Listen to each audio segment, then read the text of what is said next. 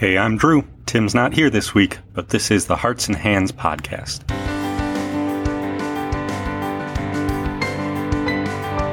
In episode 34, I talked to the Branches Band about how to make children's music that isn't cheesy.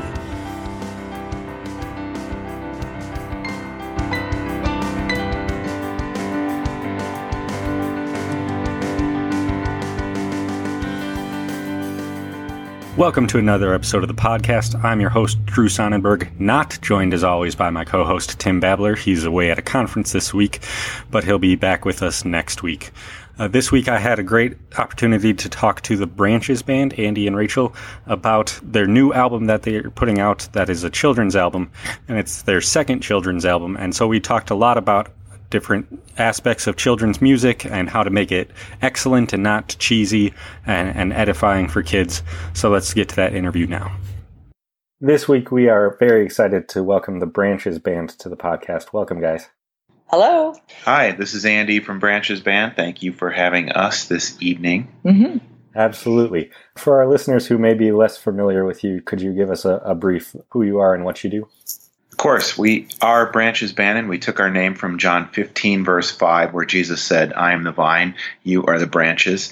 And the way that we are branches is we use music for ministry, for sharing God's word in song. And we're blessed to be able to do that really all over North America in a variety of ways. And more specifically, who are the members of Branches Band that we're talking to? Sure. Hi, I am Rachel Brown and I'm married to Andy Brown. So it's the two of us, and we do this full time. We've played with some other part time people in the past.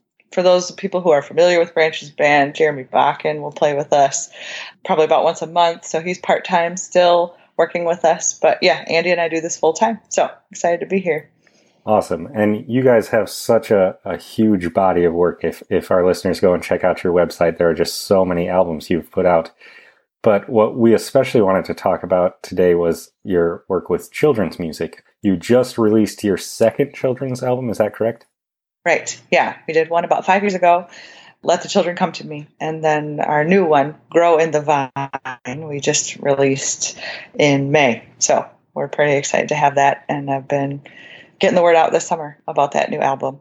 Awesome. And and that's not exactly what I would consider like a, a normal thing for a, a, band to do. Like, you know, you've released, you know, a dozen other albums and okay, let's do a, a kids album. So like what, what made you decide to do that?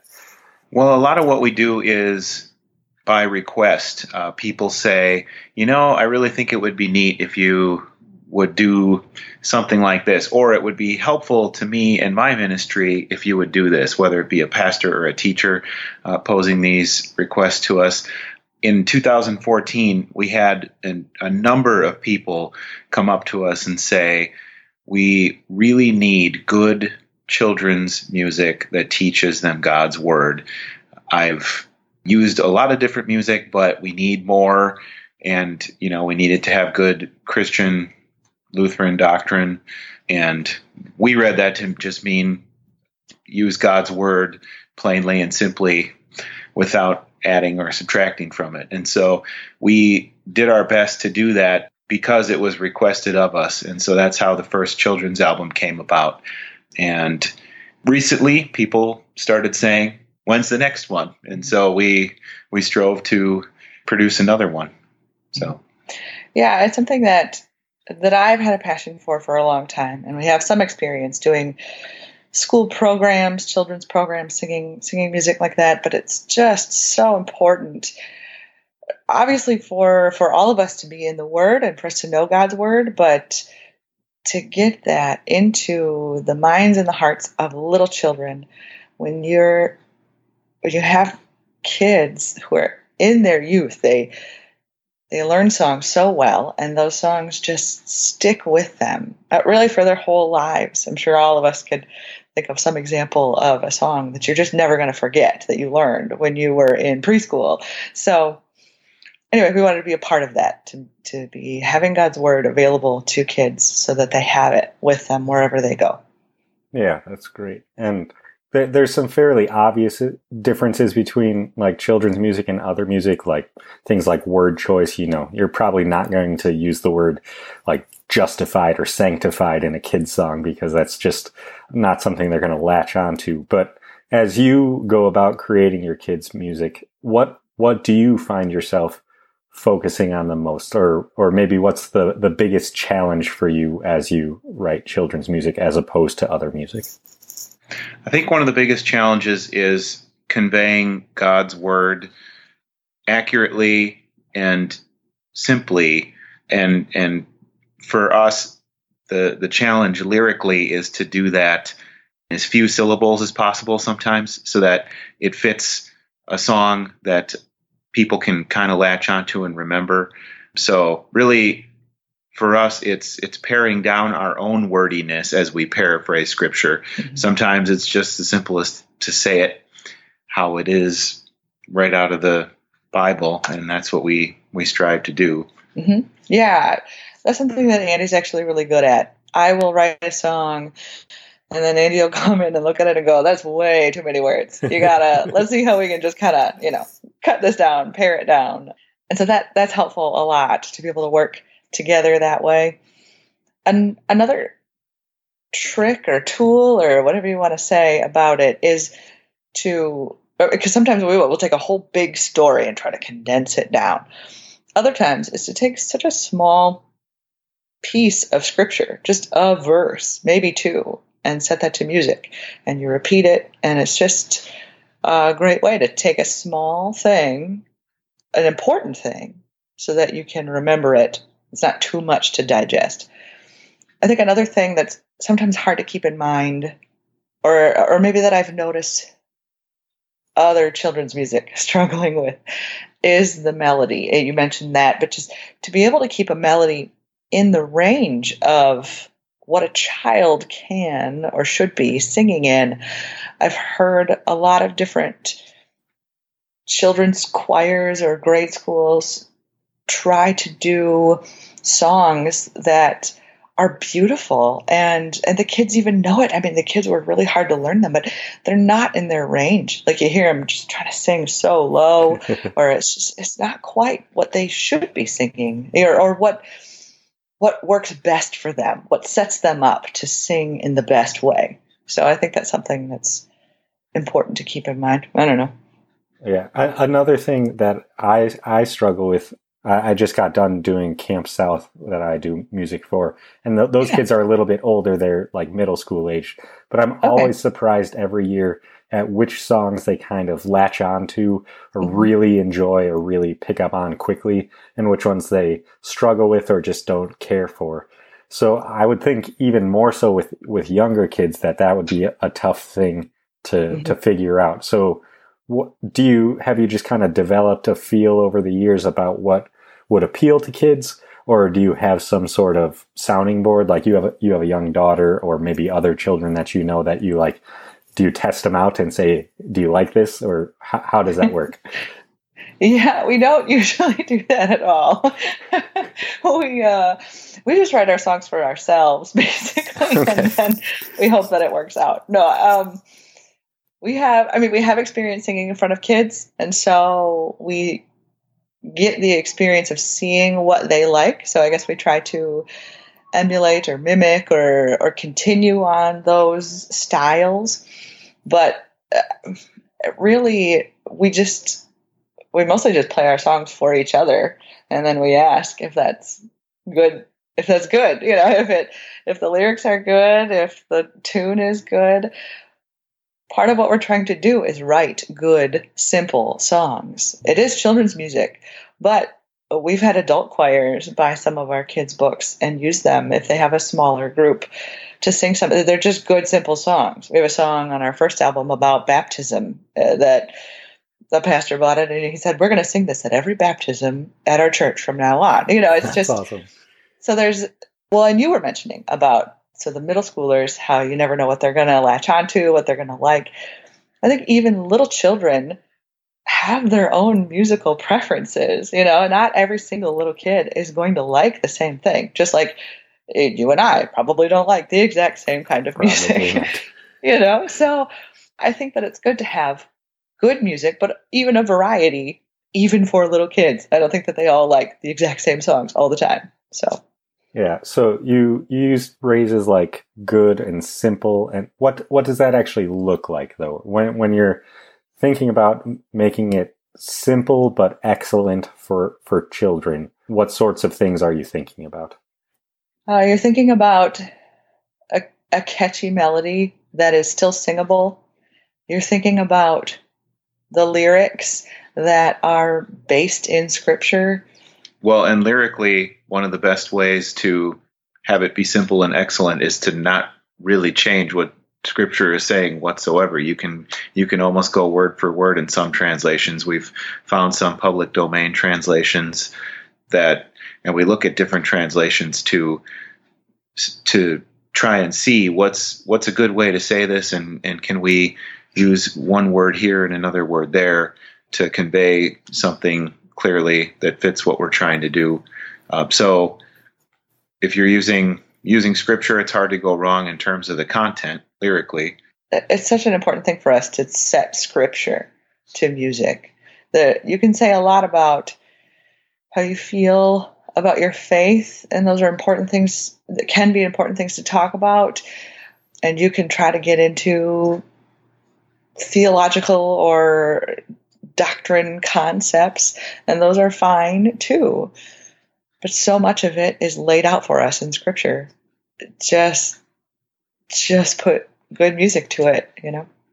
Well, yeah, and then so musically from there, trying to have something that supports the text that doesn't get in the way of the text that makes the text even more memorable perhaps is something we we strive to do and it's it's awesome to hear kids walking out the door singing a bible verse it's it's humbling that we get to be a part of that of, of, how they're memorizing scripture. It's really an awesome part of what we do. It's one way that we learned scripture growing up. Uh, Rachel and I both had experiences with Psalty, the singing songbook. That'll probably um, age us a little bit. No, no, I'm there. I'm there. I'm with you. Yeah.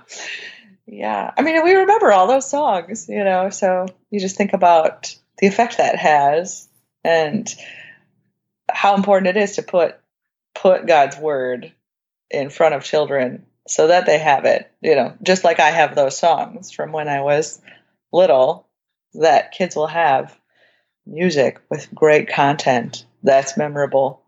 It's a really important thing. Sure. So, would you say that that's your your primary goal with your songs is to be sort of uh, didactic and, and just be teaching the word through song, or do you have some other goals too?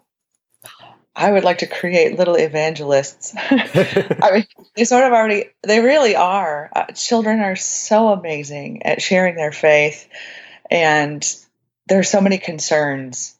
We as human beings, really, we, we like to worry, we like to be concerned, but I, I know that there are concerns about our Christian church shrinking. It, and it is, it's getting smaller. And that's something to be concerned about. So, all of us, us as adults, we need to get out there. You know, the harvest is plenty, but the workers are few. We got to get out there, get God's word out there, share the gospel, put these children to work too. We're not just trying to wait until it's their turn. It is their turn. They can do this so well. Give them the tools.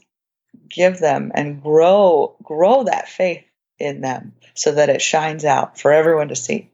Yeah, I, I mean, great. I think that's all of our goals as Christians to to share the gospel. So, so maybe one last question that just playing a little bit of devil's advocate here, but the common criticism that I hear with with kids songs is that they're all just so cheesy, and whether that's just the melodies being goofy and predictable, or the lyrics like being really forced and, and using like silly words that don't actually get used in normal speech or whatever the case may be. But you you've talked a lot about wanting to make music that is doesn't sacrifice excellence just for the sake of being easy for kids to use. So how how do you balance those two things? How do you make sure that it's appealing and usable by children while also maintaining a certain level of excellence? It's a great question. When it comes to lyrics, I'll just go back to if you're using scripture, you can certainly present that in a fun way musically. But if that's your your basis for for the lyrics, it's hard to go wrong, and it's hard to say this is cheesy if you're quoting scripture. So that one, while it's easier said than done, we do have to strive to keep being in the Word and finding different ways to present God's Word lyrically. That's that's one way we kind of stay on the right track when it comes to not being cheesy with lyrics. I think that something that we already try to keep in mind, and really that we try to keep in mind for all of our music, whether it's doing hymn arrangements or, or writing other original psalms or setting music for the psalms or writing original songs based on scripture, is to use a variety of good things. So, our first children's album we did five years ago, and that was before we had any children. And now we have a three and a half year old daughter, Gloria. So we end up listening to a lot more children's music than we did five years ago. It'd be kind of weird and, if you listened to it five years ago. Right. You know, so, anyway, and there's, you know, there's good, bad, and otherwise, but some of it that you hear, it, it, it all sounds the same. Like an entire album sounds exactly the same. They used the same tracks and the same whatever and it it it grates on me. I mean, well, I'm a musician. We're musicians, so you know maybe we're more more attuned to that, so it'll bother us more. But basically, live music is better. You know, so many so many people putting together these these children's song collections are looking for quantity. You know, you get this collection of like 50 songs, and oh, great, but it, it's all tracks and it's all you know. I don't know. Yeah, MIDI instrumentation or something. And yeah. there is a place for that, but yeah. we our personal philosophy as musicians is if we can't play it live, we don't mm-hmm. have it be part of the song. And I think that it keeps things from sounding the same, mm-hmm. i.e., with a, a, a, drum track that sounds the same all the time or bass line etc i mean we just we play real instruments and within that we try to add a lot of variety and yeah. different instrumentation but we're mm-hmm. we're actually playing them and so that's that's a, a philosophy of our band as a whole is to kind of have a natural sound a lot of acoustic instruments but not exclusively right. and well our albums are they just have they have different styles. Some of them are really upbeat, and some of them we have when we do school programs, we'll have kids up and yelling and doing actions and the whole thing. And some of them are calm, I suppose, in comparison. You know that they we will sing them ourselves during distribution of communion or you know as a closing prayer, different things like that. So having that variety, I think, is good for so many reasons uh, for the listener, but also to grow grow people as musicians as well and just in hearing different styles because everybody likes different things. So. And i think we focus on the scripture first and foremost to dictate what type of music will fit the best and that lends itself to natural variety. There's a huge variety in the psalms for example of highs and lows in somber exuberant uh, and so we we try to follow the the tone that's being set there and exhibit that musically and with our instrumentation and we feel that has served the songs well. Mm-hmm. yeah doing our children's albums has in some ways allowed us to even expand upon what we do and the variety. It's given us a kind of freedom. We are very likely never going to use a blowtorch as a sound effect on our other album, but we got to do that on our new album, you know. So just yeah, some silly stuff like that. But we use this opportunity to share the excitement that we have about our faith and about these biblical truths. And that's something that we're really hoping comes through in the way that we sing, the way that we present, and then also the way that it will will stick with people and that they can share that great news as well. Absolutely. So, for our listeners who want to hear more of your work, where can I point them to? Branchesband.com. You can find it all up there. You can find us on YouTube and Spotify and all kinds of stuff too. So, we're out there. Just look for Branches Band. we'll be there. Branchesband.com. Awesome. Well, uh, thank you both for taking the time tonight to, to talk to me and uh, we re- really appreciate you putting in the time. Thanks. This was a lot of fun. Thanks for asking us. We'll definitely have to have you back again sometime. Sounds, good. great. And thank you for your ongoing work with this as well. We Yeah. appreciate it. We do. Well, thank you. That wraps it up for another episode of the podcast. As always, if you have any questions you'd like answers to or people you'd like to hear from, feel free to reach out to us at heartsandhandspodcast at gmail.com, or you can find us on any social media platform at Wells Creatives. We thank you also for supporting us through our Patreon at patreon.com slash hearts and hands podcast. There you can gain access to bonus content and uncut episodes. We thank you for those of you who have already done so. Thanks for listening. We'll see you next time.